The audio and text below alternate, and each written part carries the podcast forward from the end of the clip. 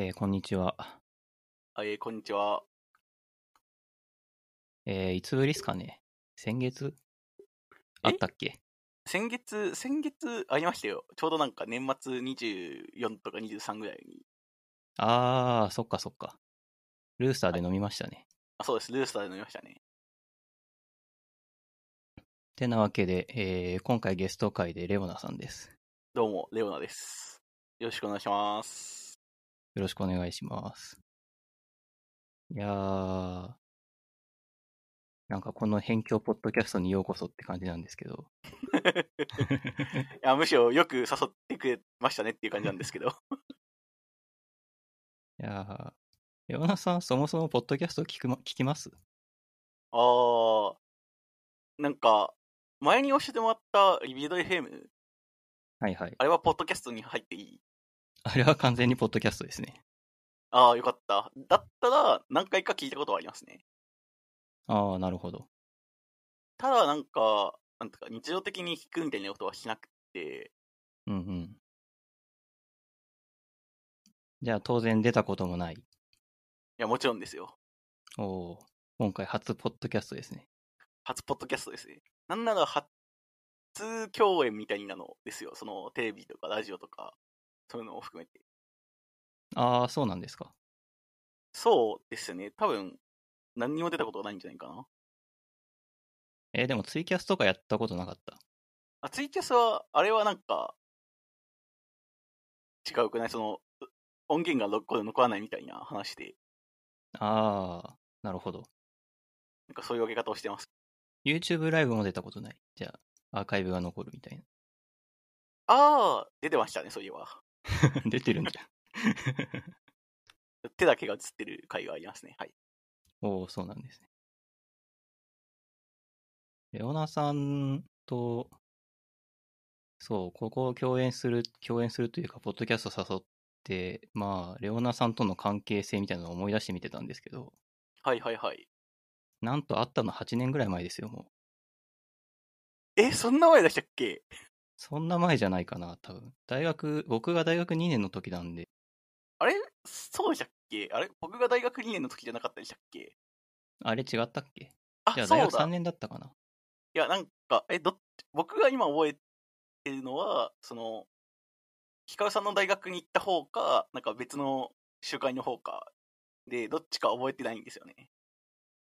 いや、僕の認識では、一回、あの、僕の大学、まあ、名古屋大学なんですけど、あの、名古屋大学に来られたことがあったと思いますよ。夏か秋か忘れたけど。ああ、あれ夏でしたっけ？いや、今日あれ多分2年の時ですね、僕が。うーん、そうだっけ。まあ、なんかそうなるぐらい遠い昔っていうのはもう分かってます。そう、そうっすね。学部生時代の僕に会ったことがある、かつ、今も僕と交流がある人は非常に珍しいので、そうですよね。うん。なんかそういう意味で言うと、僕もなんか学部の頃から知り合いで、今も付き合いのある人、あ、本当だ、全然いない。そう、いいや、いないっすよね。こないだ、あのーそう、別の人も思い出していたんだけど、あれはギリギリ大学院だった気がするなとか、ああ、あの人もはいはいはい大学院の時にあったなとかで、実は、うん、実は学部時代の僕を知っている人ってそんなにいない。あ、そうなんですね。うんなんか、意外というか、あ、今日意外でもないか。まあでも世の中そんなもんですよ。そうですね。なんか、最近あったのは、なんかひょんなことから、その大学の時にあった時に、友人に、はいまあなんか、えっと、ゲームを誘われて、そのゲームにドハマりするみたいな時があったんですけど、うんうん。けどなんか、まあなんていうんですか、コンスタントにずっと会い続けてるみたいなことはあんましなかったんで、でそう思うと、なんか多分ヒカルさんはすごくコンスコンスタントに合ってるなっていう。うん。いや、そうっすよね。お互い住む地域が被ったのは結構最近のことなんだけど、それ以前も年に1回ぐらいは会っていた気がするし。あ、そうですね、そうですね。うん、なぜか、なぜか合ってましたね。僕が、まあ、まだ実家にいた時に、レオナさんは、えー滋賀県にいて、で、僕は京都に行った時に、レオナさんは、えー、岐阜に戻って、みたいな感じでしたよね。あそうですね。なんか、割とだだから、ちょ微微妙にずれているんだけど、なぜか合ってるみたいな。そうですね。なんかそんな感じのすれ違いをしつつも、なぜかずっと会っているっていう。ですね。いや、懐かしいですね。なんか、集いであったりとか、単純に京都で飲んだりとか、懐かしいですね。うん。我々、関西人だったっていうのをなんか忘れ始めてますよね、最近。いや、そんなことはないですよ。いや、僕は割と、割と、これいつも僕は言うんですけど、その、肉まんにからしがついてきた時にすごく嬉しさを感じる人なんですよ。はいはいはい。とか、その、おにぎりが味付けのりだったりとか、うん。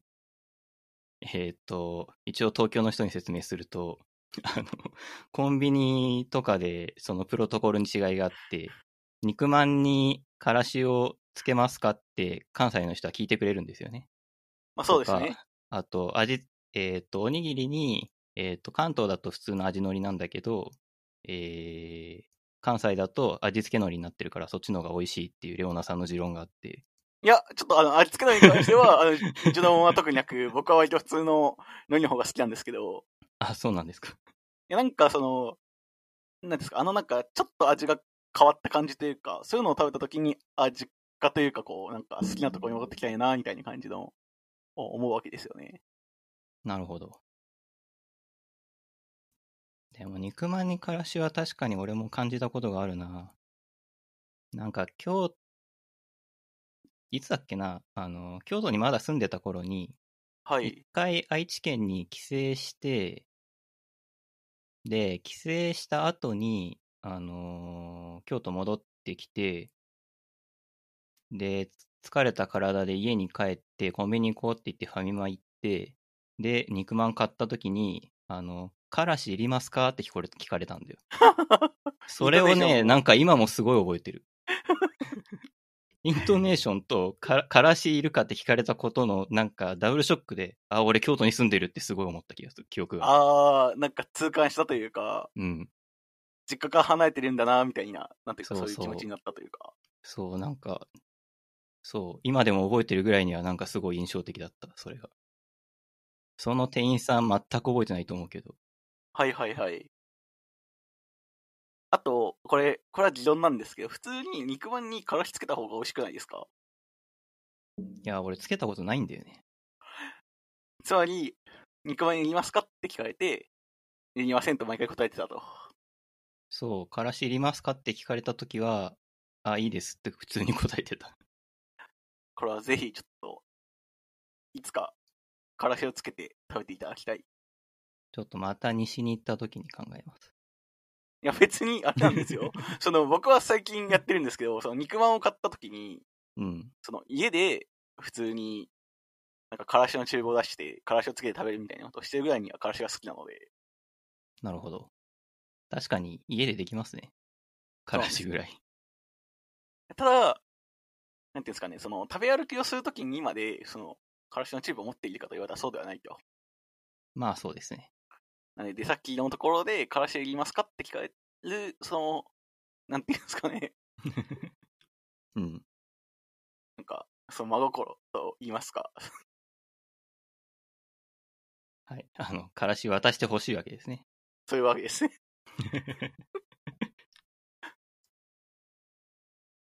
からしだけでここまで話せるという。ま あ、そういう中ではあるわけなんですけど。はい。そう、えー、まあ我々の共通点といえばですね、はいはい。さっきも関西数学との集いみたいな話しましたけど、まあ数学専攻だったわけですよ。そうですね。で、まあそんな人らがですね、なぜか今、あのーまあ僕は、僕は自分の人生的にはなるべくしてなったなって感じがしているんだけど、はいはいはい。あの、ソフトウェアエンジニアになって、で、気がついたらレオナさんもなっていてですね、そうですね。まあ、ソフトウェアエンジニア。そうですね。はい。何なんですかね、これは。しめ示し合わせてはいないんですけど。まあ、なんか、これ数学科に限らずというよりかは、まあ、たまたま僕がソフトウェアというか、プログラミングが結構面白いなと思ってハマってしまったから、っていうのはあるんじゃないですかね。あとはまあ、一個あるのは割とあれですね、ヒカルさんが、あの、うん先にやってて、どういう仕事かとか、どういう難しさがあるんだろうみたいなことが、なんか近くで見えてたのは結構あるかもしれないかなっていうのは、少しあるかもです。もしかしたら。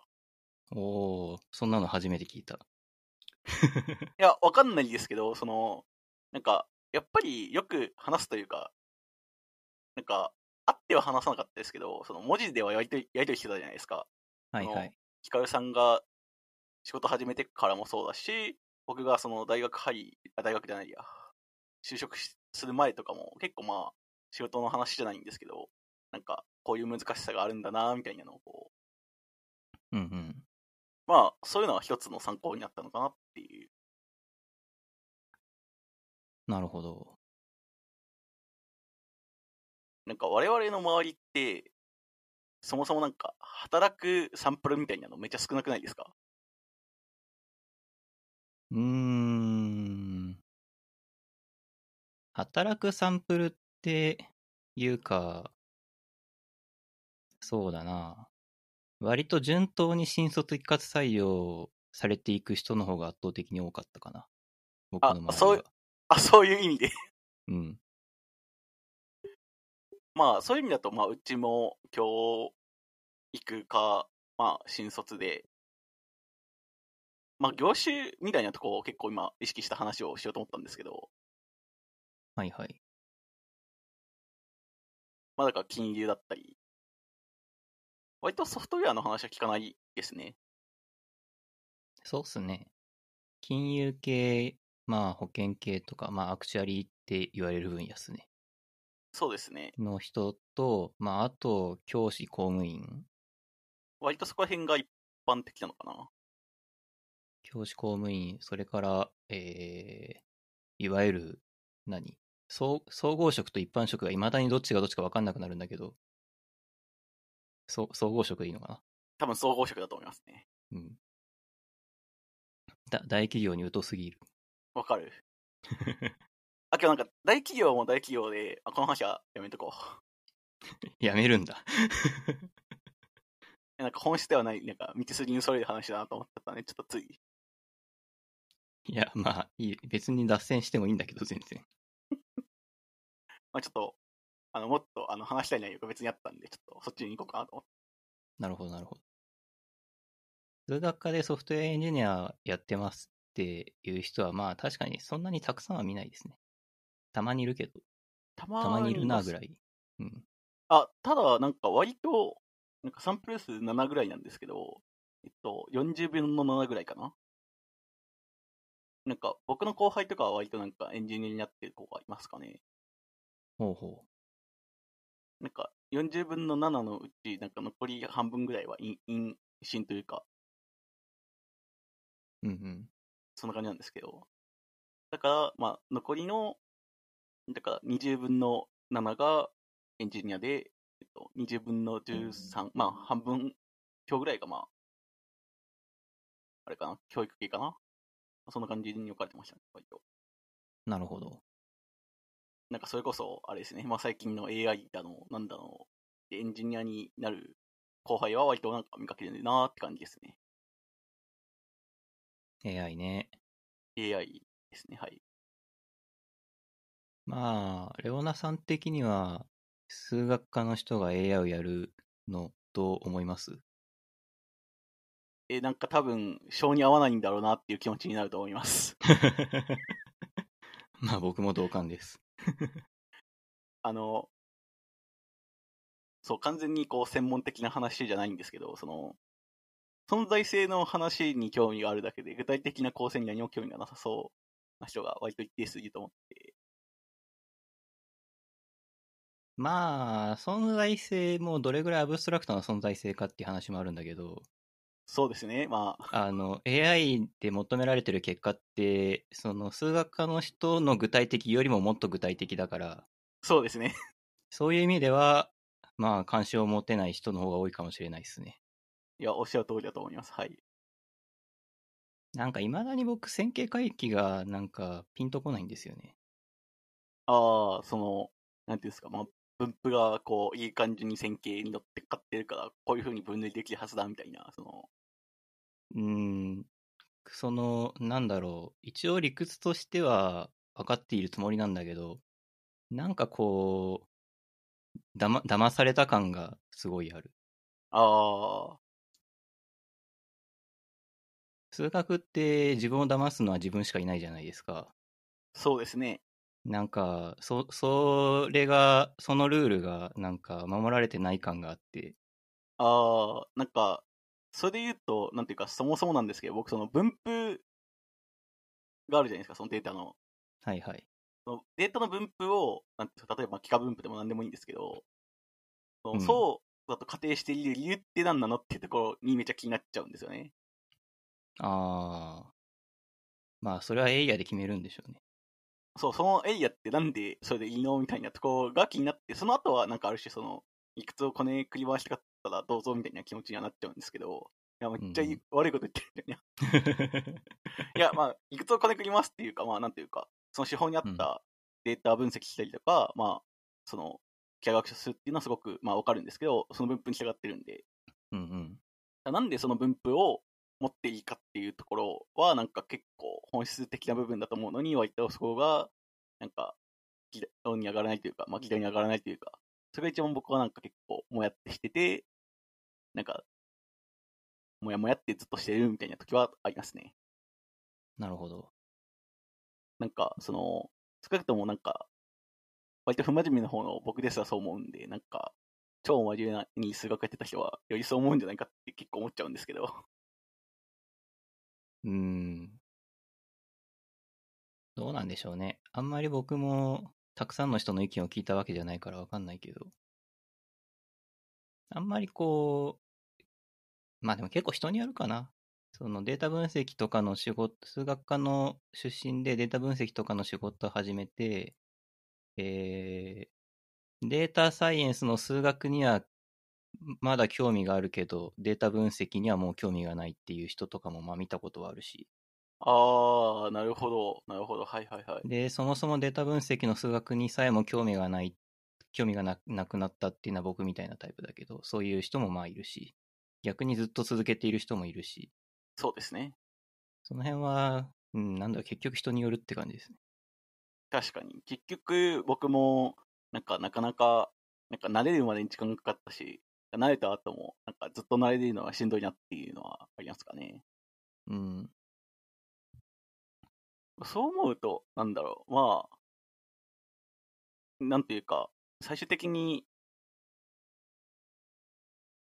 僕は、その、まあ、AI とかを、どう使うかとか、まあ、どうパッケージングするかみたいなところにも興味があったのは結構、まあ、良かったことなのかなって思いますかね。ものづくりというか、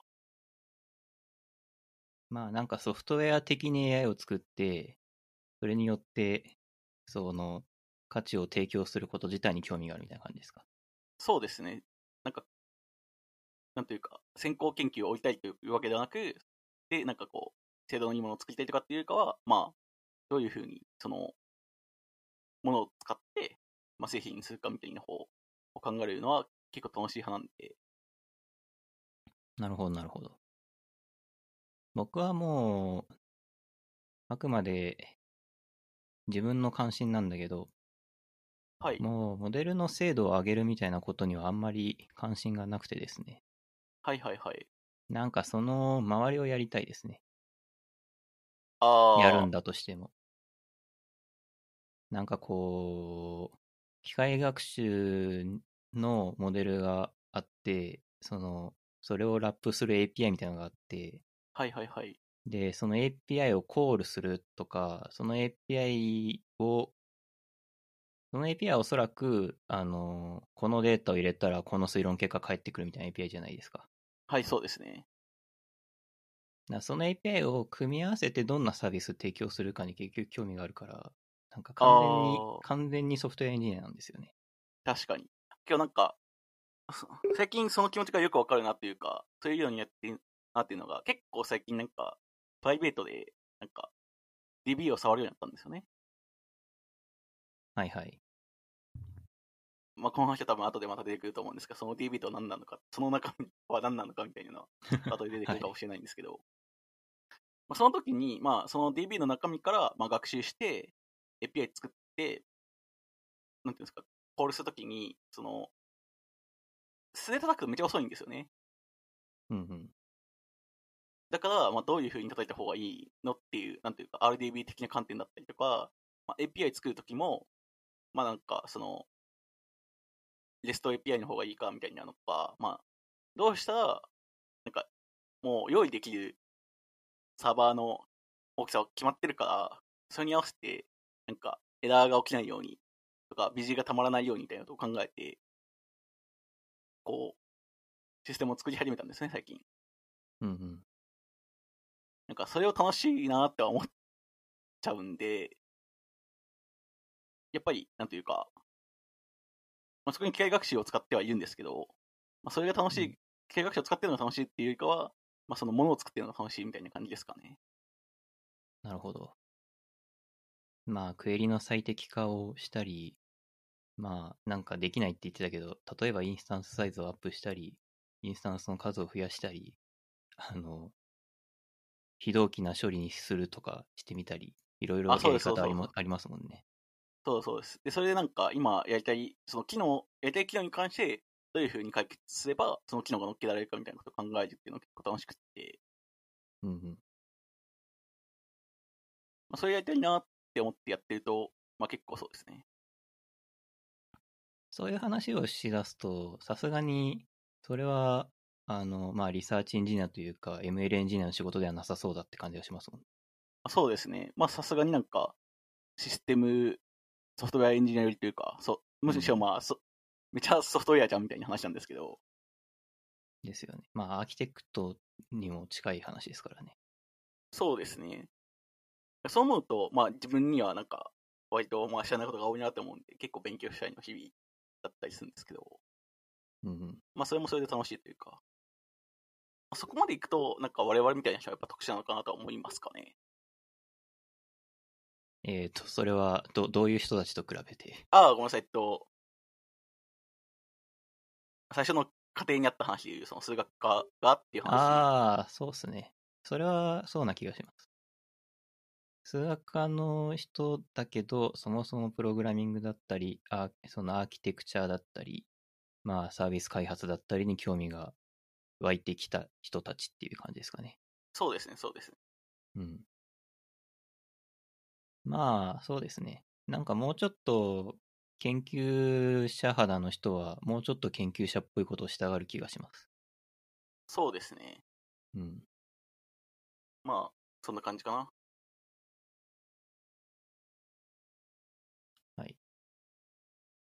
で、まあ、その DB の中身の話を多分、これからするんだと思うんだけど、理由の中に話が 始まるんですか？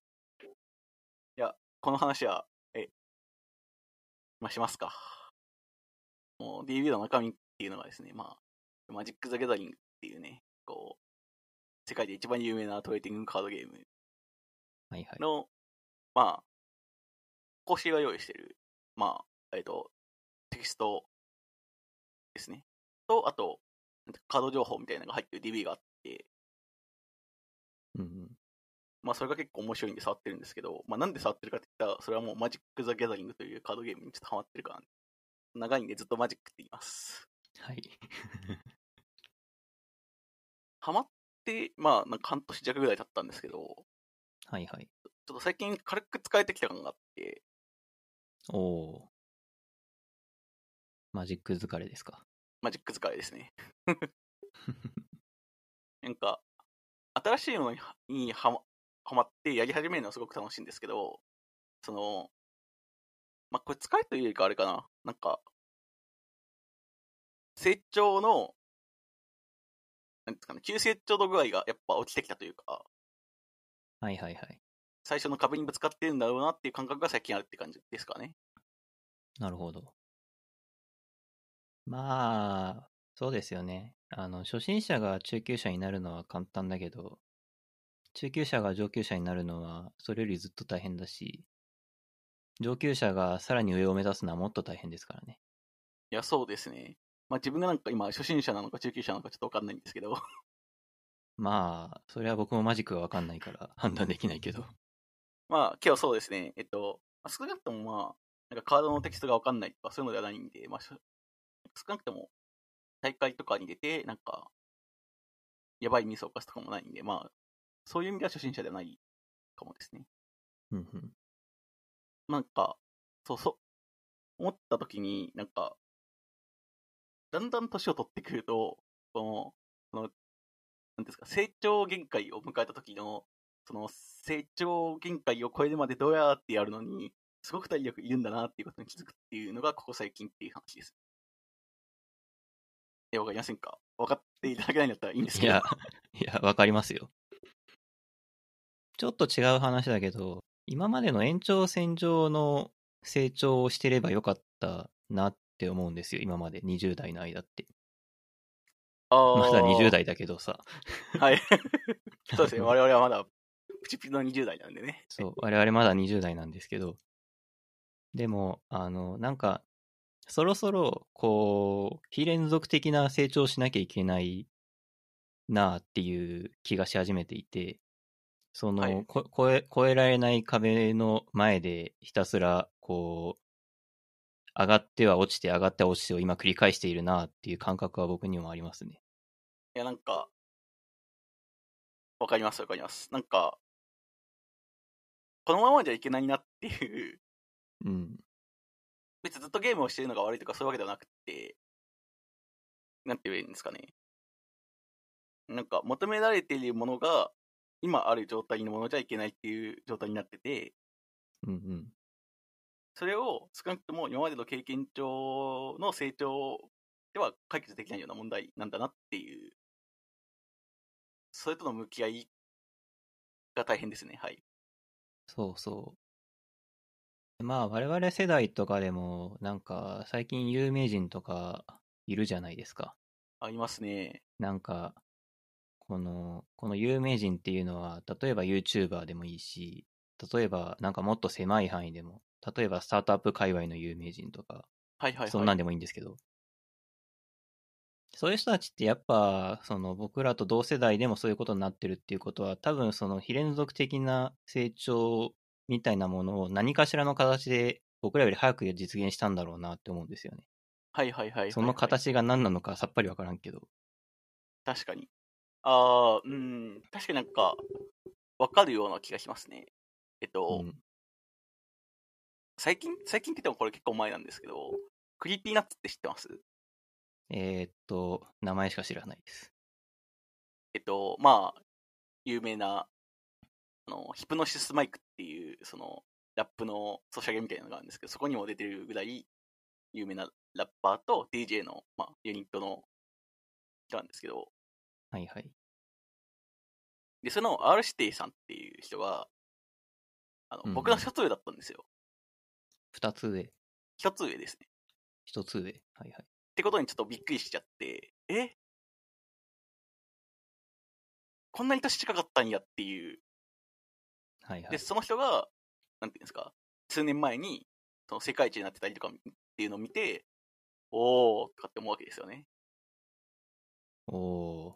えー、ひとレオナさんの一つ上っていうことは、30歳30歳です。そう。が、すなんていうんですか、27、8ぐらいの時に、まあ、日本一になったりとかっていうのがあって、うんうん。すごいなーと思って、えってなるじゃないですか。そうそうそう。ー、うん。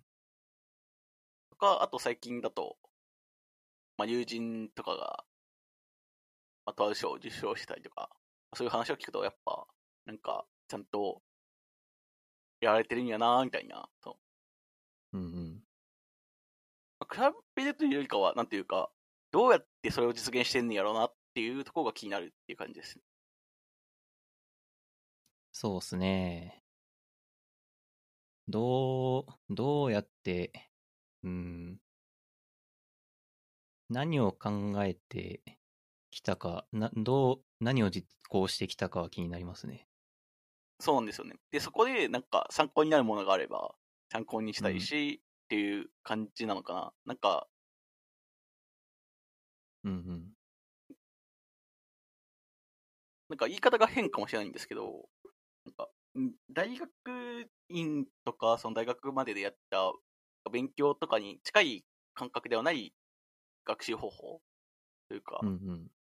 自分たちが知らない学習方法とかっていうのは多分あると思って、うん。なんか、まあそういうのを、学習方法というよりなんだろう。なんか、まあ、違うベクトルの、なんていうんですか、成長方法。まあ、そういうのは、まあ、なんか聞いてみたいかな、みたいな感じなのかな、今。いやー、そう、めっちゃわかりますね。何か、こう、何次元空間かわかんないけどさ、その何次元空間かの中でさ、ベクトルを張っているんだけど、多分一部のベクトルが足りてなくて、全体の体積が広がっていかないんだよね。いやー、わかるわかるわかる。あその例え、その例えわかる人めっちゃ少ないと思うけど、少ないと思うやがりますよ。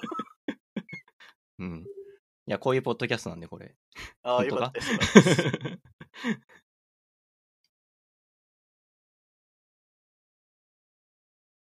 そうなんですよね。なんかその、で、その方向性って、多分、自分じゃ気づかないんで、うん、そうそう。だから多分、自分が今までやったことない何かをするしかないんだろうなっていうふうには思ってますね。確かに。でそう思うと、なんか、やってこなかったことをやるってなった時に、自分の度胸じゃないんですけど、踏み込み具合も、また、難しいよねっていう。まあ、そうっすね。あと、純粋にやってこなかったことをする。うん。毎日一日、こう日記を書いてみるとか。まあ、そういうことかもしれないよね。わかんないけど。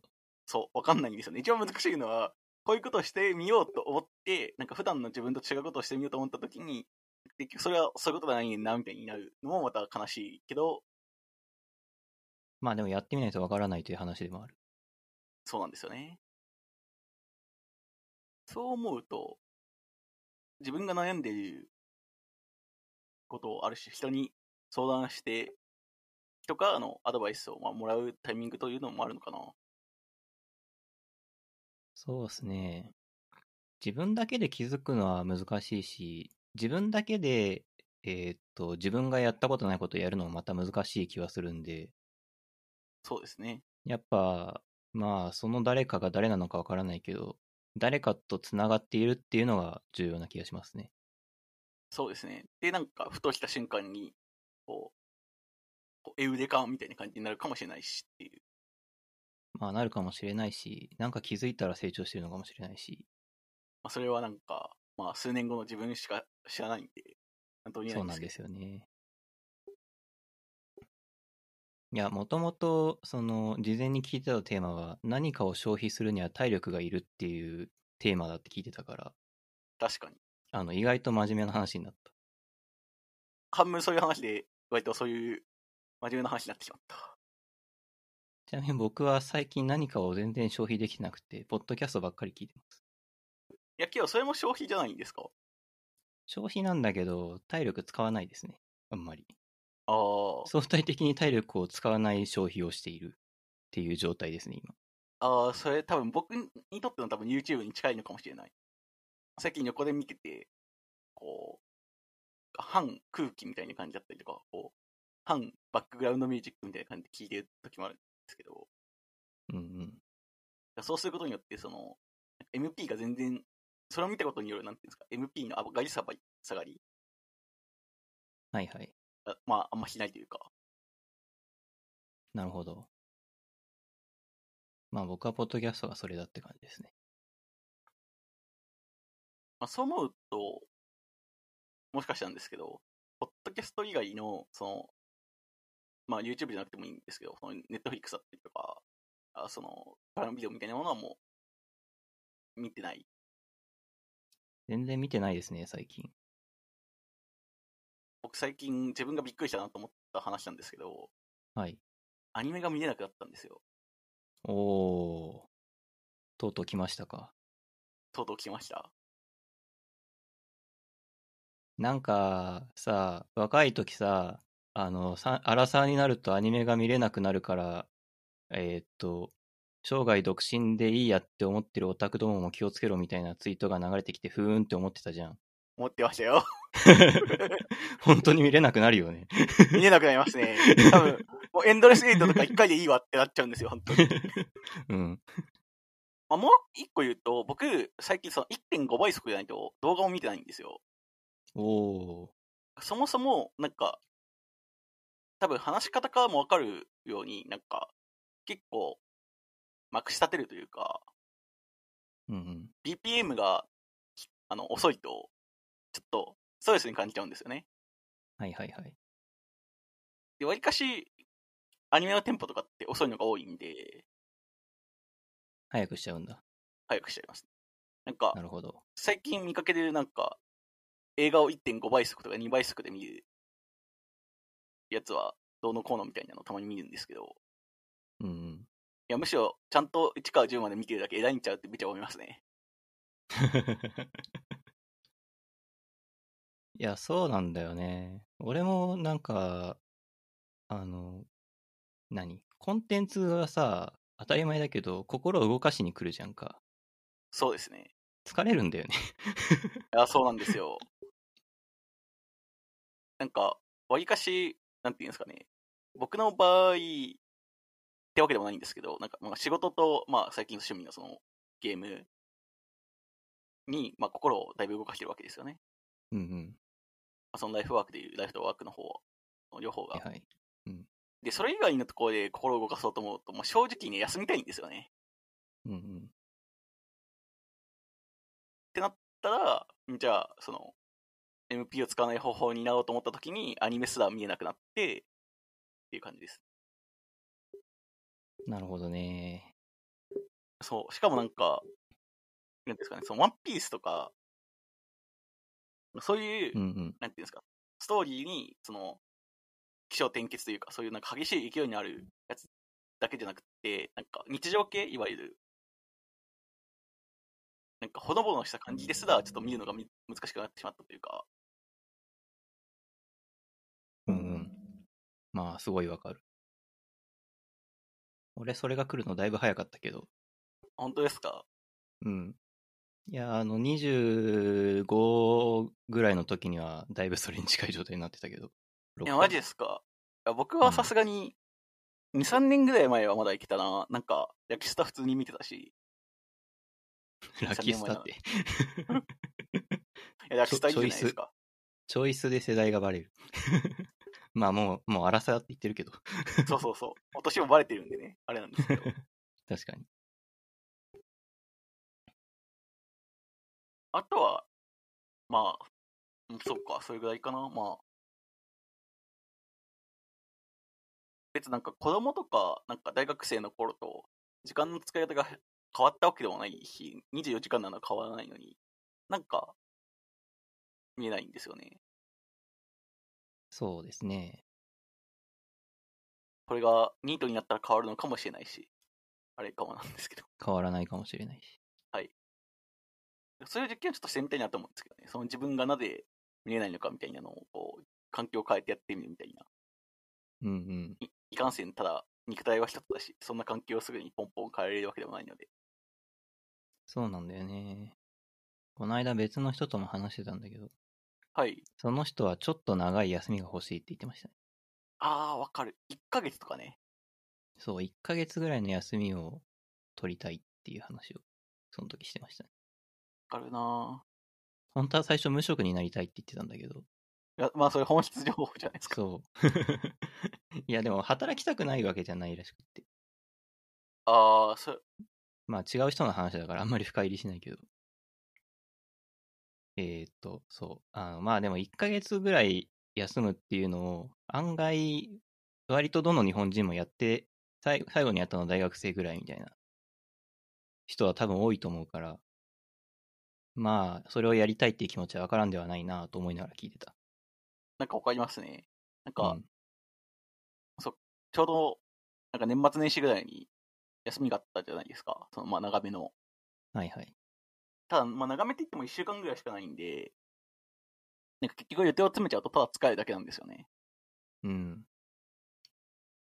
ていうかね、年末年始は忙しいんだよ、みんな。そもそも。いや、確かに忙しかったな、うん。だから年末年始休暇は、あの、休暇じゃないから、ちゃんと休み取らないとダメだよ。別で。なるほど。うん。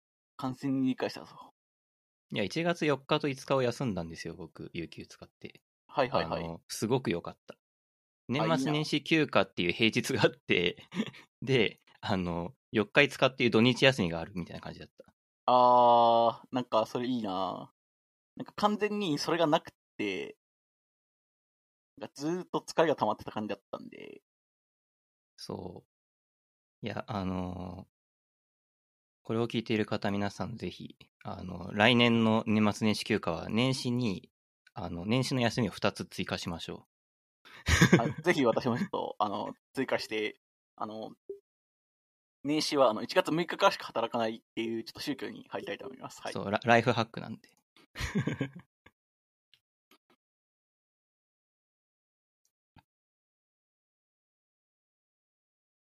そんなかな？そんなかな？えー、僕の近況なんですけど、はいはいはい。い断捨離を始めまして、やむしろあの、何か残っているものがあるのかって普通に気になってたところではあるんですけど。何か残ってるものは普通にありますよ。なるほど。えーっと、まあ今までなんかいろんなものを買っては放置して生きてきたんですけど、はいはいはい。なんか、そう、前から気づいてたんだけど、この部屋いらないものしかないんですよ。ほということでですね、いらない、いらないものをちゃんと捨てるなり売るなりしようと思って。で、えーっと、何がいらないかなって考えたときに、なんかもう、はいはダウンロードで代替できるものは持たなくていいやっていう気持ちにまずなったんですよ。う。はい。で、真っ先に対象になったのがゲームで、ゲームを売りまして、いやー、辛いよ いや、ディスク売っただけだけどね。あ、そう、ゲームを売り、で、えーっと、あと、まあ、メルカリで本を売り、AirPods Pro も売り。あ、えー、AirPods Pro もあの、あ、AirPods Pro, Pro を売ったのは全然違う理由で、なんかあの、耳が合わなくて、あなん、かそれはうん、わかる。あの、痒くなるっていうあれがあって、はいはいはい、それでまあ、売却しまして。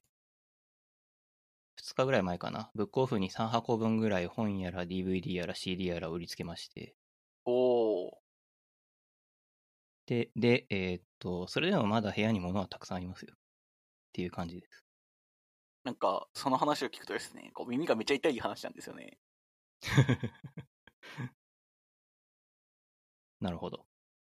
なんか、男子相手は対局の方向性に進んでいるんで、いやー、でもどうなんですかね。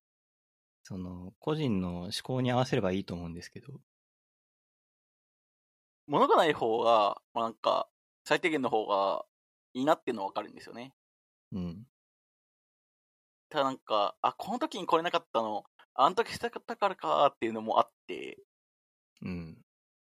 なんかこのいい塩梅というか、まあ、そうですね。それで言うと僕、一応、あの、ブックオフに突っ込むのは、技術書と数学書はやめておきましたね。あー、すごい偉い。まあ、あの、技術書はメルカリには出してるけど、まあ、メルカリは、あの、売れなかったらすぐに戻せるので、そうですね。うん。急いでなくそうとまでは思ってないかな。で、数学書はなぜか捨てられないってだけですね。いや、もう、3年ぐらい一冊も開いてないと思うんだけど、なぜか捨てられないんですよね。あ、わかるな僕もなんかそういう本がたくさんありますね。うん。ただ、まだギリギリ、こう、半年に1回とか、3ヶ月に1回開く本が何個かあるんで、ああ、なるほど。そういう時のためのもんなんやろなって思って、こうん。いや、もしこのポッドキャスト聞いてる人で僕の数学書を見たい、見たいとか、なんか、そのうち譲れるものリストみたいなのを出すんで、あの、欲しい人をもらってください。あ、あ了解しました。メメルカリで売るよりも、ツイッターで知らん人にあげる方が、なんか、あの特に学生ならあげる方がいいなって思っているぐらいなので、あ確かに。なんか、確かにこのポッド、キャストを数学科の学生は聞いてないと思うけど、数学科の学生このポッドキャスト聞いたらめっちゃ面白いですね。うん。そう。まあ、そのうちツイッターでやります。はい。あの、ここのポッドキャストに誘導するのは意味がないから。確かに。僕も結構貴重本みたいなの何個かあるんですよね。うん。もう電子化もされてなくて、もともと現存する冊数が少なくて。で、かつ、えっと、たまに多分図書変な図書館にしかないような数学書が何冊かあるんで、そう、そういうのはなんか、まあ、リン館に持っていくのが、実は一番コスパいいのではっていう感じもするんだけど、今日、それメーリンカに持ってくと、その、欲しい人が買えない可能性があるんですよね。まあ高く、てそうなんだよね。それがちょっと嫌なんだよね。なんか僕も最近、あれなんですよね。なんか、高いしお金になるんだろうなって分かってる本なんだけど、まあ、使ってくれるの分かってるから、まあ、安くとかタダでみたいなのは何回かありましたね。まあね。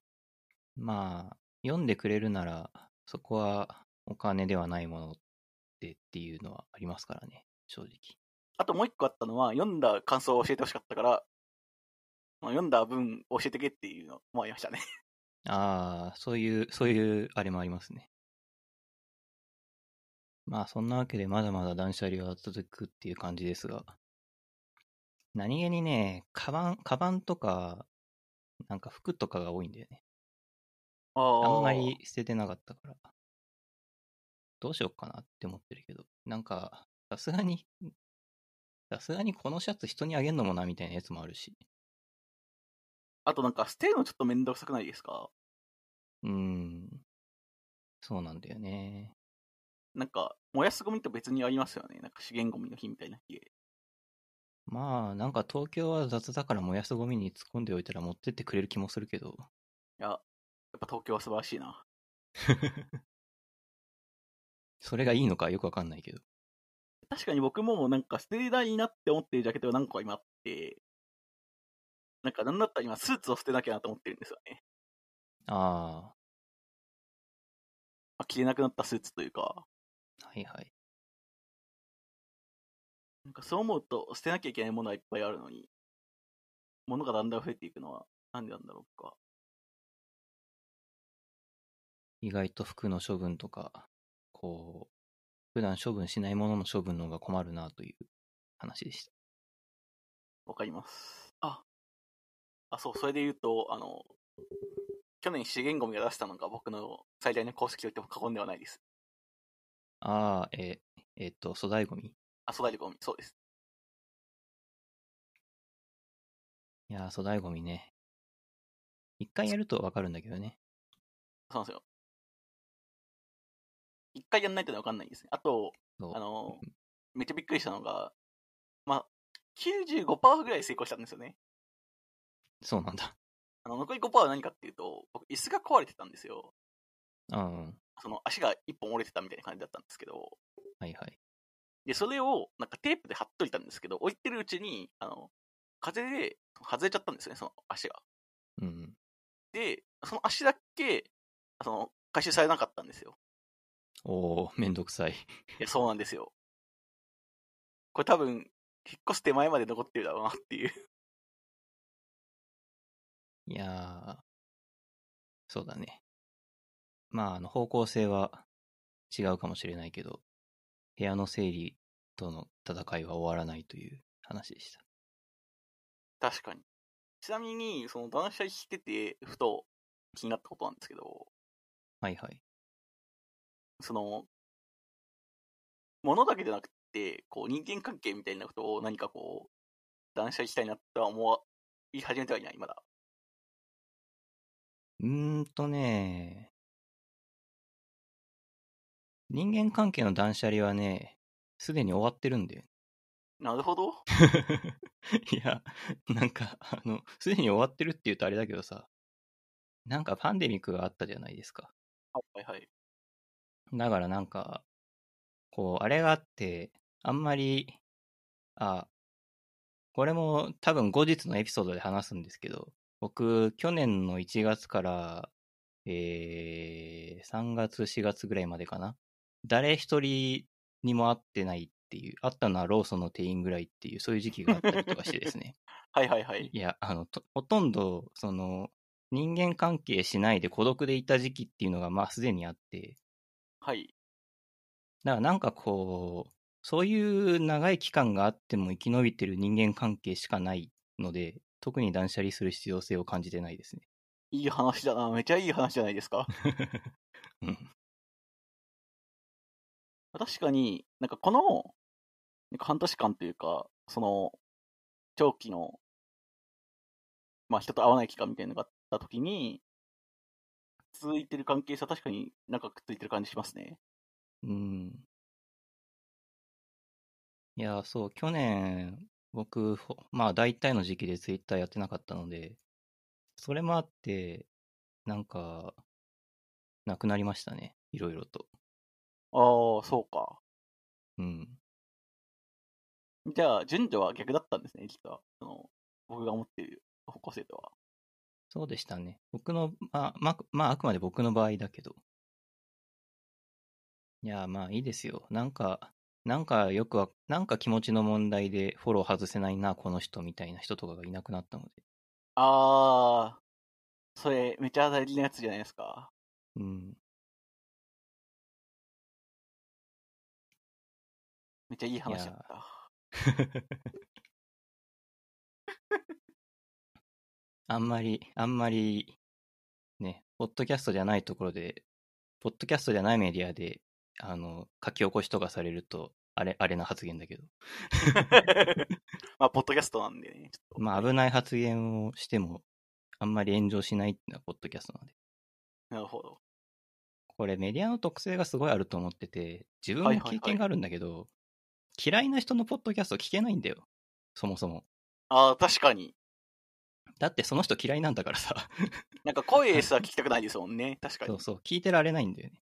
はいはいはい。だから、だから粘着とかが湧きづらいんだと思う。ああ、確かになんか、なんかここの、この場面で言ってましたよねってなったら逆にすごいなってなりますね。そのポッドキャストをそうそう。そうそう、すごいでしょ。だって結構、ポッドキャストって、僕、1時間？短くてもなんか1時間ぐらいとか30分はあると思ってて、うん。それをずっと聞き続けて、なんか荒探しをするって、ファンじゃんってなっちゃいますね。そう、ファンだよ、それ。すごい強者だよね。めっちゃ強いものです。うん。これはとあるポッドキャストで聞いた話なんだけど、あのーはいその人は、あのーアメリカの某前大統領がすごい嫌いなんだって。はい。で、あの、彼がテレビに出て喋ってるのを見るだけですごい腹が立ってくるんだって。はいはいはい。だから、そ、その、だからもう、彼がややってないけど、彼がポッドキャストやったら絶対聞けないはずなんだよね、その人。はい。そもそも。そうですね。あアンチが湧くとかいう話じゃなくで、面白かったのは、あのーなんかコメディアンの人がいて、はいあ。のーその、その某前大統領の動画に合わせてコメディアンの人が喋っているっていうのはめちゃくちゃ面白かったらしくって、コメディコメディアンの人がうまいんだろうね。あー、なるほど。な声を変えると意外となんとかなるっていうあー、確かになんか、側面もあるのかもしれない。声とか話し方かな。あー、それちょっとわかるかもしれないな。やっぱなんか人間が出るんだと思うんだよね。は声だったり、話し方だったり、そういう、まあ、ここうやって対話してる時の間の置き方だったりっていうのもは。そうですね。なんか、そういう意味で言うと、ちょっと話がずれる話ではあるんですけど、うん。僕、その、マジック・ザ・ギャザリングの YouTube を、まあ、よく見るんですよね。その、はいはい。動画とか。で、その時に、なんか結構、これ、ゆっくりボイスとかでやってくれた方がよろし嬉しいのになっていうのが何個かあるんですよね。ああ、なるほど。その、なんていうんですかね。やっぱりし、喋り慣れてなかったりとかする人もいらっしゃいますし、うんうん。なんかまあ聞き取りづらいかったりとかするってなると、なんか、それだったら最初から、なんか、まあ難しいかもしれないけど、ゆっくりボイスとか、ボイスロイドみたいなの抜かしといた方がええんちゃうみたいな気持ちになったりとか。なるほどね。あとはまあ、純粋に苦手な声質っていうのもあると思うんですけど、うんうん。いやー、わかりますよ。そして僕、うん。そして僕、自分で自分のポッドキャストをたまにき、たまにっていうか、一応聞いてるんですよ。聞き。たくないなって思いながら。聞いてるんですけど あの、いや、あの、こいつ滑舌悪いなってよく思います。あ、本当ですか？うん。いや、聞き取りづらいなって思うことは結構ありますよ、自分では。僕、ヒカルさんと話してて、そう思ったことほぼほぼないですね。ああ、そうですか。なんか、僕は僕の声、なんか、めちゃくちゃ聞き取りづらいなとは思いますけど、じゃあ、意外、うーん。なんか声の、声を自己認識するの難しいですね。いや、難しいですね。うん。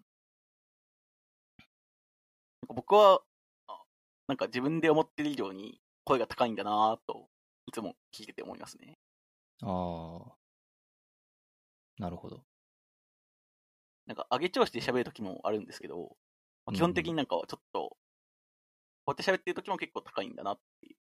なんかそう思うと、僕が、ポッドキャストするの、絶対、その後編集するの嫌だな。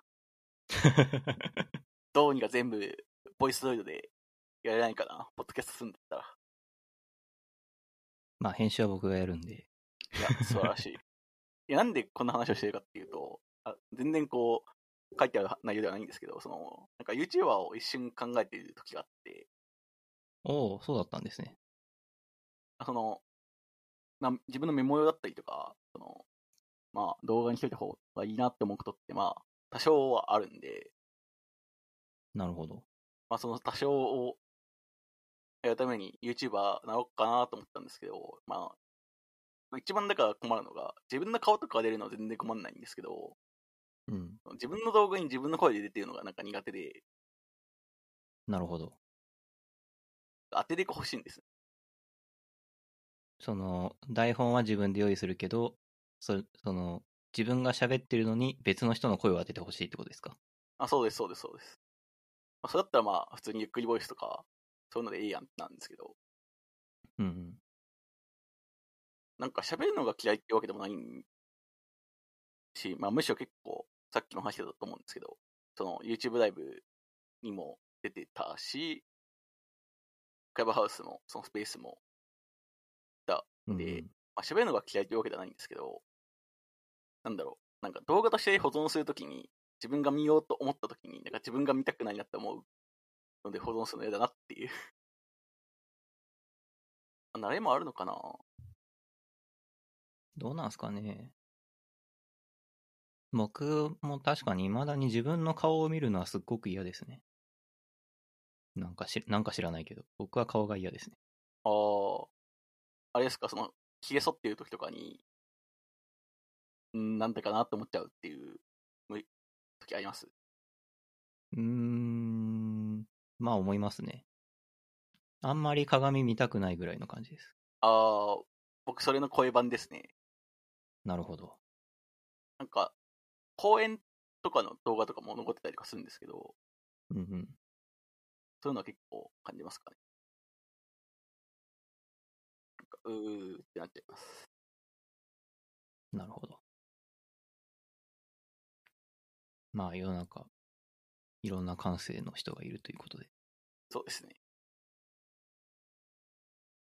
いやー、最後にですね、最後ってわけでもないんだけど、はいはいはい。ちょっと、あのーせっかく、せっかくっていうか、あの、今週読んだいい記事みたいな話をしようかなと。ぜひ。あの、1個目が、あの、川口康介さんっていう人の未知の世界に飛び込めっていう記事ですね。はい。いやー、川口康介さんってご存知ですか？知らないんですよ。あのですね、一言で言うんであれば、あの、ジェンキンスっていう、えー CI のツールがあると思うんですけど、はい、存じ上げておりあれのさます。あれの作者ですね。え、すげえはい。今完璧になんか、あの、アンパンマンの顔作った人やぞって、ジャムおじさんが紹介された時の、え、すごいと同じテンションで。はい。そう、あの、まあ、すごい人なんですよ。今はロンチャブルっていう会社をやっていて、はい。えーそのロンチャブルっていう会社は、あ川口さん日本人だから、あの、会社自体はアメリカに本社があるんだけど、はい。あの、開発部隊は日本に作ってて、みたいなことをやってる方へです。え。ちょっと会社のこと調べてみよはい。ぜひぜひ。で、えーっと、この記事はですね、ざっくりどんな内容かっていうと、とある、その大学生の進路相談を受けたと。う。はい。で、その大学生はすごい優秀な子なんだけど、将来のために自分の今を投資する。で、その投資、どういうふうに投資をするかを迷ってるみたいな感じの、はいえー悩み相談だったらしくって、はい。えーそもそもそんな世知づらいこと、世知辛いことを考えなきゃいけないのかっていうふうに川口さんが思ったって話なんですね。はい。最後の方に書いてある文章を読み上げるとですね、はいち。ょっと話を飛ばしたけど、あの、まあ、つまりは、あの、川口さんが言いたいのは、あの、手応えを感じる方向に歩いていったら、その後に道ができてたどり着いた場所が正解なのであって、目的地を先に設定してそこへ向かって進んでいくっていうのは順序が逆だって書いてるんですよ。ああ、はいはい、はい。つまり未来があって、未来の目的地はここで、そのために今を投資するって考えるんじゃなくて、たまたま今巡り合っているものに、えーの中で手応えを感じるものに、えー時間を使って、その方向に歩いていったら、その後ろに道ができる。で、どこかしらにたどり着いた場所っていうのが正解だっていう話をしていて、ああ、なんか、わかるわかるぞーっていう。いやー、僕、これを読んで泣いてしまったんですよ、真面目に。お金曜日の朝にコーヒー入れながら読んでいて泣いてたんですけど。あのーまあ、なぜ泣いていたのかっていうと、あのーまさに僕はこんな感じで生きてきたなって思って。なるほど。いやー、僕、基本的に自分の人生自分で決めてきているんですけど、はい。あのー自分で決めたものに関しては、その時の社会情勢がどうこうとか、あんまり何も考えてなくて、あの、手応えを感じたから、そっちに行ってみ、そっちに、えー踏み出したみたいなことばっかりやってきたんですよ。はいはいはい。で、なんか考えてみると何にも考えずに生きてきたな、みたいな振り返りをしちゃいがちだったんだけど、だって何も条件とか 調べてないわけだから。まあ、そうですね。でもなんか、でもそう、そう言われると別に根根拠というか、自分が本当に、その、手応えを感じてない方向には向かってない。こっちだったら俺はできるっていう根拠はないかもしれないけど、自信か確信かそれに近いものがあってそっちに歩いていって、で、その道、その道を歩いていったから今があるみたいなところがあるから。はいはいはい。なんか、それにすごい納得したんですよ。今、ヒカルさんの話聞きながら、自分のここす8年ぐらいのこう人生を振り返ってたんですけど、なんかまさにそんな感じだったなと僕も。なんか、まあ、ヒカルさんも僕の人生をご存知だと思うんですけど、こう反省というか、はいはい。まあ、割と一回だけやったりだったんですよね、僕も。そうですね。もうなんか、やりたいこと2003点してるわ、こう、就職は普通にしてないわ、で。はいはい。で、まあ、だからといってなんか、今が、んなんか悪いかっていうと、そうでもないし、まあ、むしろ今、割と楽しんでるんですけど、うんうん。そう思うと、まあ、道が何々に、まあ、楽しかったのかなというか、まあ、やった結果道になると、すごくこう、なんかしっくりくるっていうか、まあ、今のうんうん。ヒカルさんの話と、記事の内容の、そのまとめの方、そっちの方の話を聞いて確かにせやなっていうただなんか、っていうのを思ったのと、あれですね。その、なんか最近の、先の悩みって実はこういう話なんじゃないかなっていう、先の悩み？そのキャリアパスみたいな話なんですけど、ああ、はいはい。要はこういう風になりたいって思って、そこに進むっていうのをなんか人はなんか実は求められてるなっていうのもまた事実だなっていうふと思ったというか、そうっすね。大学受験とかまさにそうですよね。そうですね。あの、自分、なんかこう、えーっと、今共通試験っていうのかな？共通試験を受けて、自分の入る大学を決めるっていう人は、まあ多分少数派ですよね。そもそも共通試験受ける前にある程度志望校は決まっていて、で、実際に試験が始まって、その後で変えるってことはあるけど、みたいな。そうですね。まあ、だから目的地が先にあるのが、まあ割と自然なんだけど、し自然、自然というか、そうやって生きるのが、なんだろう、賢い生き方だみたいに思われている気はするんだけど、そうですね。なんか本当にそれは賢いのかっていう意識はありますね。なんか、その話をされてきた、僕が、あその、なんですか、僕が入った大学に受かった時の話なんですけど、受かった時っていうか、あれなんですけど、実は僕、あの、試験受けて受かる大学に、あの、投稿しただけなんですよね。ああ、そうなんですね。あの、そうなんですよ。うんうん。だから、あの、入りたい大学に入ったってわけじゃなくて、まあ、少なくとも何個か候補があって、あ、ほんじゃここだったらなんか行ってみたい大学だし、いっか、みたいな感じで、入ったっていうパターンだったんですよね。なるほど。そう思うとつくづくこう、い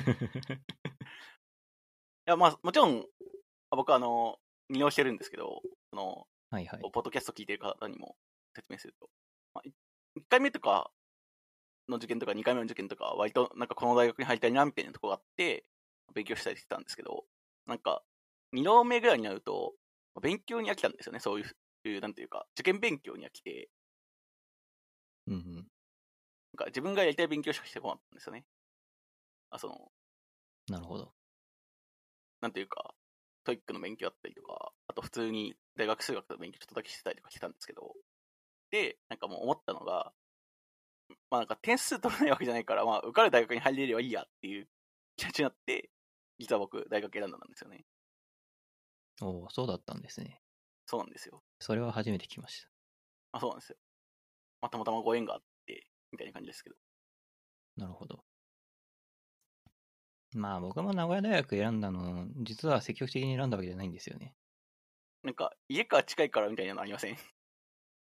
うーん、いや、あのーあんまり言うとあれなんだけど、僕は実は京都大学志望してたんですよ。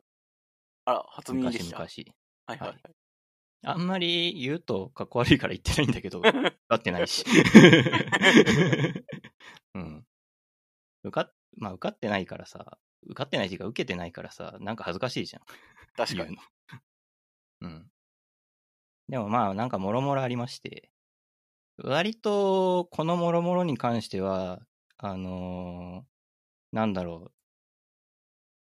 自分の人生の中で自分だけでじあの重要な意思決定しなかった一番大きいことかもしれない。志望校を名古屋大学にしたの。志望校っていうか受験校を名古屋大学にしたの。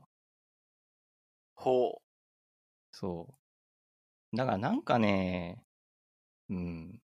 なんだろう、名古屋大学は何も悪くないんだけど、僕あの大学好きじゃないんだよ。何度も言ってるけど。だって自分で選んだ大学じゃないんだもんっていう意識がどうしてもあるんだよね。う。あー、なるほど。うん。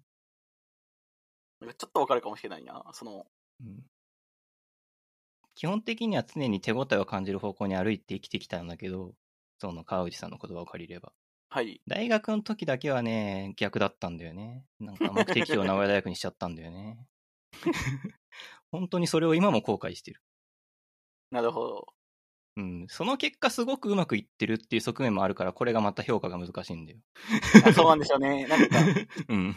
出なかったらどうなってるのかっていうののとね、その区別ができないし、そう、わかんないし、じゃあ僕は京都大、そう、京都大学受けてて、落ちてたとして一浪してたら受かってたのかとか、そういうの分かんないし、そもそも一浪できたのかも分かんないし。いや、そうですよね、まさに。本当に。うん、比較ができないんだから、まあ、うーんってとこってめちゃありますよね。そう、めちゃくちゃある。なんかこれは本当にえ永遠に、永遠に後悔し続けると思う。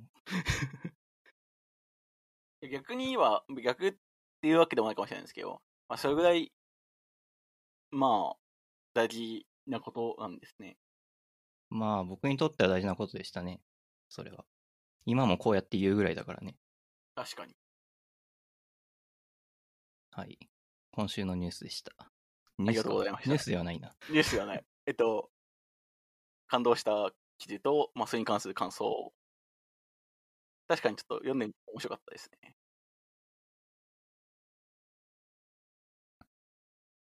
なんかざっくり1時間半ぐらいかなと思ってて、もうちょっと時間があるので、もう一個記事を紹介するとですね。はい。えー、コーラルキャピタルの西村さんって方の記事でですね。はい。あの、増えるスタートアップ間での転職という記事が、これもまた面白かったので、長いんだけど、ちょっと。えー、っと、そもそも、そもそもっていうか、あの、このポッドキャストで第4回を今朝配信し、今朝っていうのは収録日の今朝で、1月の15日ですね。はい。の今朝に、えー、っと、このポッドキャストの第4回を出しまして、その第4回は僕がスタートアップについて話すっていう、あの、やつだったんですけど、はい。あのー、そんな回を聞くよりもこの記事を読んでくださいっていう感じの内容なので、なるほど。あの、あの収録をした後にですね、この記事を読んで、こあの、あのポッドキャストいらんかったわって思ったんで。自分のコンテンツはいらないので、この西村さんの記事を読んでください。いや、確かにまあ、なんというか、キャピタルの中の一人って考えると、まあ、ある種、スタートアップを見る専門家ではあるんですよね。もちろんそうですね。けど確かになんかこうやって見てみると、なんか、どうしてそうなるのかみたいなポートフォリオの話だったりとか、なんかその、なんか、ああ、そういうことかっていう、こう、なんか、なんでこういう人はこういう感じなんだろうな、みたいなのを思ったら、そういうことだったのか、みたいなのを、なんか今、ハッとさせられる。うんうん。と、ありますなんかその、打席の話というか、ここまさにそうだなっていう。はいはいはい。気持ちになりましたね。えー、と、打席の話どの辺かな？ああ、あのここか。はいはい、そうですね。そうそう。まあ、あの、僕実はその前のエピソードで話してんですけど、その、お金が回る会社に入るべきだみたいなことを言ってて、僕が言ってるんだけど。はい。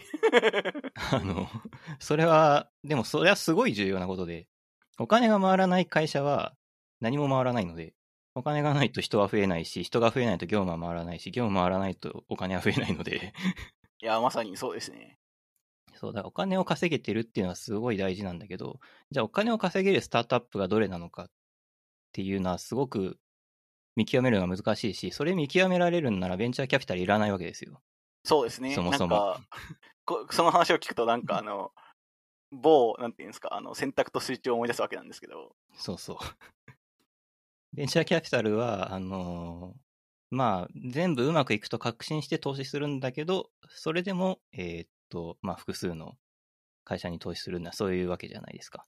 そうですね。それこそ、この、今までうまくいくと思っていたものがパンデミックでおじゃんになったなんて話はいくらでもあるわけで。はい。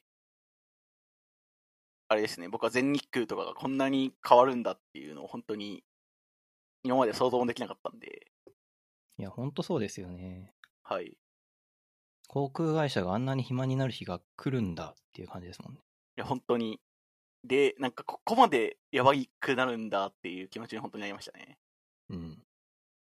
そう。なので、えー、スタートアップ業界への転職となるとか、そういうのも面白いですし、あと、スタートアップに、あるスタートアップで働ける人っていうのは別のスタートアップでも働けるし、働け、働ける傾向にあるとか、そそれはなぜなのかとか、その辺も面白いですよね。確かになんかそこら辺まだちゃんと読めてないんですけど、なんか、えー、はいはい。なんか逆説的にちょっと読んで軽くその見た感じの、こう、こひねくれてるんで思ったことなんですけど、その、これを、なんか、スタートアップで働ける人は、まあ、なんかそのスタートアップで働きやすいみたいな話はすごくわかるんですけど、うん。か大手に働いてた人が別の大手に行けるかっていうのがいちょっと気になったんですよね。それは、どうなんだろうな。僕の観測範囲ではめちゃくちゃいるけど。あ、そうなん大手でだ。大手から大手に行く人。うん。あ、今日よく考えるとコンサルの人で何個か見かけたわ。うん。コンサルの人は本当に二極化するよね。別のコンサルに渡り歩くか、あのースタートアップ行くか。かも、そうですね。なんか、こう、その会社で1年間か2年ぐらい横に来て働いて、なんか別の大手行くか、なんか横に来たのが疲れて、こう、バリを出すために、ちょっと長いスパンのお仕事をしたりっていうので、なんか、スタートアップに行くか、まあもちろん大手に行くかみたいなのも分かりますよ。なんか、うん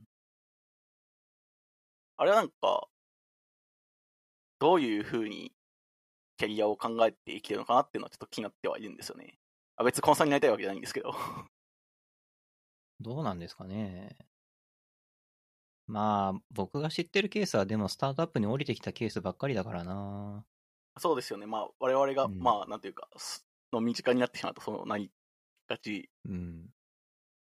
観測バイアスがめっちゃかかってるんで、そうですね。なんか、逆に聞いてみたいんですよね。その、別になんでこの会社を出すんだっていうのを、あの、僕の、なんていうんですか、個人の意思であって、僕のなんか所属する企業とは何も関係ないんですけど、はいはい。なんか例えばトーマツみたいなところにいたとして、はいはい。こうトーマツとかで働いた後、その、別のところに行った人っていうのは何を思って出たんだもちろんその授業が興味が持ったとかっていうのは割とまあ自然なことだと思うんですよね。うん。なんかそういう理由ではない、まあお金の部分だったりとか、まあ、もともと会社に不満があってみたいなのがあってっていう流れだったら、なんかどういうふうに、どのタイミングでそれを思ったかっていうのをちょっと聞きたいんですよね。その、新卒があって、その、働き始めて、うんで、なんか主任とかになってっていうところのタイミングのどこら辺で思うのかっていうのがちょっと気になるところではあるんですよね、実は。うんうんうん。なんでそう思うかっていうと、それを経験したことがないからっていう。まあ、我々はそもそもコンサルの兵隊になったことがないからね。まあそうですね。あまあ、今のはまあどっちかっていうとコンサルに限らずなんですけど、なんていうか、新入社員から始まって、なんていうかそ、ああ、大企業の人が、その、まあ別にソフトウェアエンジニアでもよくって、その、大きな会社で入った人が、その、ベンチャーなりスタートアップなりに行きたいなって思うようになるタイミングがいつ頃かっていうこと。あ、そうです、そうです、そうです。そうですそれは人によるとしか言えないんじゃないかな。やっぱ人によるか。あんまり、あんまり大っぴらに言ってないけど、僕、その、今の会社で採用活動を手伝っ手伝っているというか、普通に面接官を担当したりしてまして、はいはいはい。で、えーその中で、えーもちろん具具体的にこの人ってことは何も言っちゃいけないんだけど、あのー大企業からうちの会社に入りたいって言ってくださる方っていうのはもちろんいるんですよ。はいはいはい。でも、その年齢層は結構様々ですね。ああ、なるほど。うん。で、まあ、そのキャリアとしても1社目からうちの会社にっていう方もいますし、えー複数社経験してうちの会社にも入りたいって方もいるし。なるほど、なるほど。全然、その、一概に言えることは、僕の知る限りではないですね。まあ確かにそうか。なんか僕の知る限り、なんか転職とかしてる人を見て、なんか、なんか、この年だから転職してみたいって思ったっていう話もあれば、まあただなんとなく転職してる人ももちろんいるし、うん。まあ、そうじゃなくて普通にお金に不満があるからとかっていう理由で転職する人もいるし、うんうん。まあ、様々か。様々ですね、本当に。まあ僕の経験上は、1年いて不満がなかったら、まあ長くいる気はしますよ。なるほど。感覚的には。ちょっと僕まだ、あの、働き始めてそんな長くないんで。そう思うと、スタートアップかスタートアップに渡るって、あれなんですかね。えっと、事業がある程度成熟したから、渡り鳥のように渡るみたいな感じな転職もあるってことなんですかね。そういう人もいるんじゃないかな。小さい会社の方が働きやすいっていう人。小さいチームの方が働きやすいっていう人っていうのはまあいると思う。だからちょうど0から1に成長しようとしているところの従業員数というか、01かもしれないし、10かもしれないし、わかんないけど。まあ自分のあった規模感で働きたい。うんうん。で、そういう人は大体、なんていうんですか、そこの働き方を知ってるから、あの、次の会社もそういう人が欲しくなりますよね。うんうん。まあ、そう思うと、お互い、まあ、ウィンウィンっていう言い方あんまり好きじゃないんですけど、いはいはい。やまあ、そういう、お互いにとって利益の出るような、はい、安さみたいなことまあがある。そうですよね。組織のフェーズが変わったら合わなくなる人が一定数出てきて退職するっていうのは別に不思議なことでもなんでもないんで。そうですね。うん。めっちゃどうでもいいんですけど、はい。なんか今の話を聞いて、その、アイドルとか、その、グループとかが、あの、方向性が合わないなって思った瞬間に、辞めるの、辞めた後、別のチームに入るのって大変なんだなっていう思ったっていう。いやー、あれはちょっと違う、違う感じでしょうね。アイドルじゃなくてもバンドとかでもそうだと思うけど、やっぱメンバーを入れ替えるって簡単にはできないよね。その、う、すでに名前が知れちゃった後だったらだけど。実はそう思うと、あの、某河本ひととはすごいなと思うんですよね。あ、そうなの？河本大先生。河本大先生。だってブルーハーツの後にハイローズがあって、ハイローズの後もう一個バンドやってますよね。それはバンド自体を変えてるんじゃない作り直してるというか。あ、名前を変えてってだけってこと？名前を変えてるっていうか、別のバンドなんじゃないのそもそも。はい。川あ川谷絵音が別、あの、バンドいくつも持ってるみたいなのと同じじゃないのあ、そういうこと？あ、そういうことか。一つ、例えばアレキサンドロスってバンドがあって、あの、ドラムの人が辞めたんだけど、新しい人、ドラムの人すぐに入れられるかっていうとなかなか入れられないじゃん。ああ、なるほど、なるほど。これはアレキサンドロスは実際に、あの、メンバーが一人脱退したので、病気で。じ実際にあった話なんだけど。あれか。えっと、ああ、いい感じの僕が知ってるやつが出てこない。あ、けどそうですね、そうですね、はい。まあ、難か難しい。そう。だから TOKIO も結局、バンド、バンドとしては解散になったし。そう、今、TOKIO の例を出そうかなと思ったけど、TOKIO って、あれはアイドルと言っていいのか、バンドと言っていいのか、ちょっと難しいなと思ってしまって。TOKIO はアイドルでありバンドマンだったんだよ。ちょっと前まで。確かに。い まあ、諸事情あってできなくなっちゃったけど。やそう思うと、なんか、あれもあれですごいなと思うんですけどね。なんか、あれはなんか、どっちかっていうと、なんか、アイドルから別のアイドルへ転職というよりかは、なんか、そのアイドルで稼いだ、稼いだというか、得た知見みたいなのをうん。使って、まあ、株式会社化して、まあ、そですねそうういうバリューを使うっていうのはすごくなんか、うまいなという気持ちになりました。ちょっとあの、ホームページ、あの、見づらいなと思ったんですけど、株式会社 TOKIO ね。そう、株式会社 TOKIO。なんか、個人的に、えっと、考えたかったのが、島良平みたいなパターンかな。あ普通に解散した後、なんか別のバンドを作って、うんうん。また、まあ、どういう評価を得るかっていうのも難しいと思うんですけど、ちょドレスコーズの前、あドレスコーズが前だったのかもともと。こう、島良平に詳しくないから、自分の島良平が詳しくないことがバレてしまう。俺、島良平を知らないんだけど。あー、ほんじゃあ、なんか、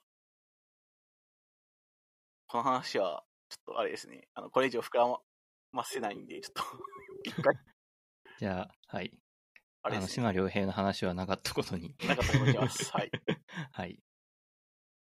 えー、なんか、何も結論はないんだけど、っていうか、それがいつものことだからいいんだけど、こんな感じですかね。こんな感じですかね。1時間半ちょっとですね。えなんかいつも通りの、まあ、ちょっいやー、そ、それでいいんですよ。と、ちょっとだけ緊張してましたけど、やっぱりこう収録っていうのにちょっと慣れてないんで。そうっすね。まあ、あと、別に昔話は普段しないから、確かに、結構今日、あの、お互い、それ聞くの初めてだねっていうのはありましたね。そうっすね。いやー、やっぱ面白いですね、収録。確かに。なんか収録を通じて、また新たなことを教えてるのは結構いいかもしれませんね。いやー、そうですね。まあ、これに懲りずに、第2回、第3回と、レオナ3回を作っていけたら面白いかなと思っているんで。あ本当ですか？まあ僕に限らず、別のゲストもって思ったんですけど。あ、いや、もちろん2連続レオナさんをゲストに呼ぼうとは思ってないけど、そうですあね。の、別の人も呼んで、その後まあ、例えば2ヶ月、3ヶ月とか空いてから、もう一回レオナさんやりませんかみたいなことを考えてます。あら、じゃあそれはぜひ誘っていただければ。その時ははいもうちょいですね、あの、収録環境多分整っていると思うんで、そうですね。今ちなみにマイク手持ちで持ってるんですよね。おー、それは大変ですね。今日だから1時間半手持ちで実はマイク持ってたっていう。僕はずっとポッドキャストを公開する前に1年ぐらい使ってなかったマイクスタンドを使ってます。いやー、今日羨ましいですね。ちゃんとマイクスタンドがあるっていうのが。そう、いいですよ、マイクスタンド。なんか最近割と人となんか音声、こうやってまあ、ポッドキャストを収録するのにもあるんですけど、普通に、なんか、まあ、通話するなり、声の出演はたまにしてるので、確かにやった方がいいのかもしれない。まあ、ぶっちゃけ、通話にはいらないけどね。あ、通話にはそうですね。基本、録音するときしかマイクの性能って気にしないから、みんな。確かに。後で聞くからか。だけど、うん。なんか、勝手なイメージなんですけど、うん。その、聞く側が、辛くない音声にしたいなっていうのはあるんですよ。はいはい。なぜなら自分が、そのなんていうんですか、音割れしたりとか、そのブツブツしたりとか、羽打ったりとかする音を聞くのが苦手だかまあ、正直それは、マイクの質上げるよりも、ネット環境を良くした方がいい。ら。確かに、おっしゃる通りだわ。うん。なん、なんだろう。何の身も蓋もないこと言ってしまったけど。まあ自分は多分方法そういうことはないと思うんですけど、うん。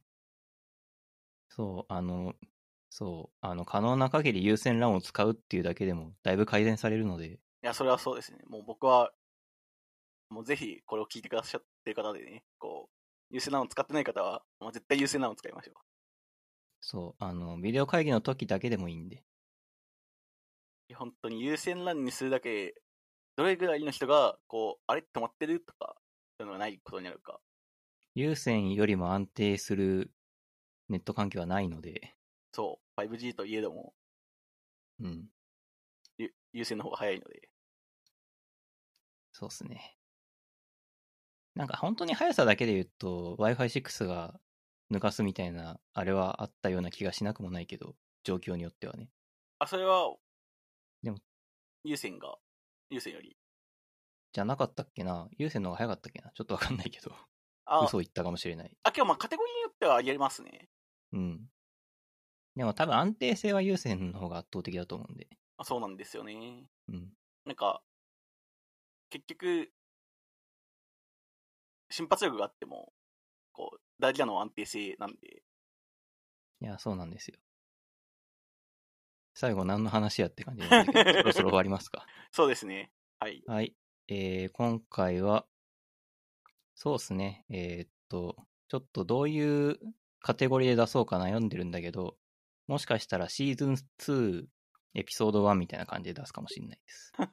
形式上は。あの、僕が一人で喋ってるのがシーズン1で、ゲスト会、ゲストに応じてシーズン2にしたり、シーズン3にしたりっていうなるほど、なるほど。感じなんで、にしようかなって今んとこ思ってます。あの、普通にめんどくさくてシーズン1のエピソード5になってるかもしれません。了解です。はい。というわけで今回のゲストはレオナさんでした。どうもありがとうございました。ありがとうございました。